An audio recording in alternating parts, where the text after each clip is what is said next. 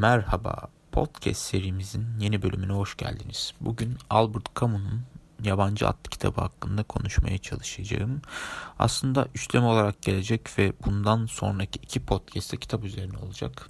Neyse başlayalım o zaman. Hayatta umarsız ve kayıtsız olabilir misiniz aslında? Herkes ya da bir kesim ben böyleyim, şöyleyim diye kendini tanıtır ya da öyle belirtir. Kim bilir belki de öyleyizdir. Şunu da sorayım. Anneniz ölse de mi umarsız kayıtsız kalırsınız? Albert Camus'un Yabancı adlı kitabında bu konu işlenir. Bir insanın umarsız ve kayıtsız kalışı ve topluma yabancı oluşunu işler. Kitap şu şekilde başlar. Bugün annem öldü. Belki de dün bilmiyorum. Bakım evinden bir telgraf aldım. Anneniz öldü. Cenazesi yarın kaldırılacak. Bundan pek bir şey anlaşılmıyor. Belki dün ölmüştür. Bakım evi Cezayir'den 80 kilometre uzakta Marengo'da. Saat 14'te otobüse bineceğim ve öğleden sonra orada olacağım. Böylelikle geceyi annemin tabutu başında geçireceğim. Yarın akşamda dönmüş olacağım. Patrondan iki gün izin istedim. Böyle bir mazeret karşısında izin vermemezlik edemezdi. Ama pek memnun görünmüyordu. Hatta ona kabahat bende değil dedim. Cevap vermedi. O zaman keşke böyle demeseydim diye düşündüm. Kitap aslında kolay bir anlatım sunmuyor. Bence anlaması kolay değil. Bence tabii. Belki siz okursunuz. o hemen anlarsınız. Onu da bilemem. Kitap ilk kez sinemaya uyarlanıyor bu arada. Bir gereksiz bilgi vereyim. Biri İtalyan yönetmen Visconti tarafından yabancı ismiyle 1967'de çekilmiştir. Diğeri ise Zeki Demirkubuz tarafından 2001 yılında yazgı ismiyle çekildi. Yazgı filminde birebir aynı değil. Yani hikaye birebir örtüşüyor ama aynı değil. E, kitabı okuyanlar için benzerlikler çok fazla.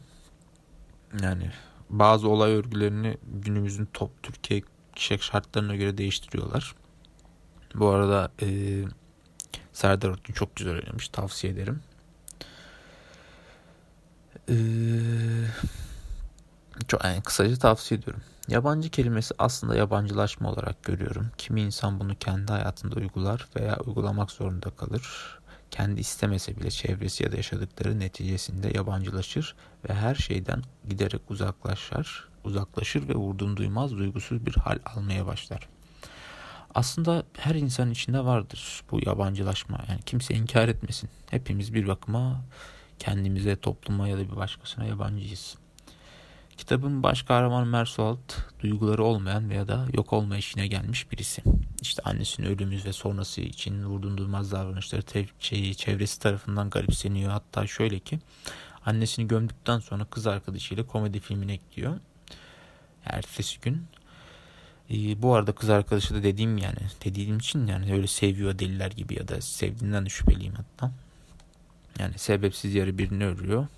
Yani bundan sonraki süreçte bir olaylar işte kapı komşusuyla arası iyi oluyor onunla dolaşıyor onunla takılıyor. Sonra onun evini yani yazlığına gittiğinde ya da evine gittiğinde orada iki tane Arap görüyor. Ee, bu Araplarla o komşunun bir sorunu oluyor.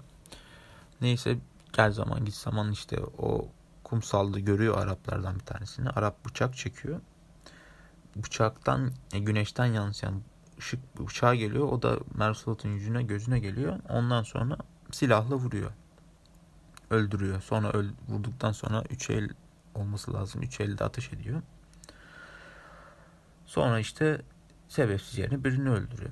Sonrasında mahkeme sürecinde kendini hiç savunmuyor. Mahkeme sürecindeki karakterler yani örneğin avukatı, vicdanı, savcı toplumu, hakim de karar verici olarak bize yansıyor. Kitabı aslında Mersulat'ın yerine kendinizi koyup okuduğunuzda daha iyi anlıyorsunuz bence. Davranışta size garip gelmiyor ya da tepkisizlikleri sinir de edebilir. Yani garanti vermiyorum bu konuda. Normal davranmak deriz. Acaba normal davranmak nedir? Bence yani bunu bence elbette ki yoktur genel bir tabirim. Herkes kendine göre normal davranırsa neler olur bilinmez. Yani şöyle kitaptan bir alıntıyla bitireyim. Bazı insanların sırf normal olabilmek için olağanüstü enerji sarf ettiklerini kimse bilmez. Normal olan nedir sorusunu hiçbir şekilde cevap bulamam. Belki de ben de bir yabancıyım. Kim bilir? Evet, bugün yine hiçbir şey anlatmadım. Kalitesiz içeriklerinin bir numaralı yerinde dinlediğiniz için teşekkürler ederim. Dinleyenler, dinlemeyenler ve hiçbir zaman dinlemeyecekler. İyi günler.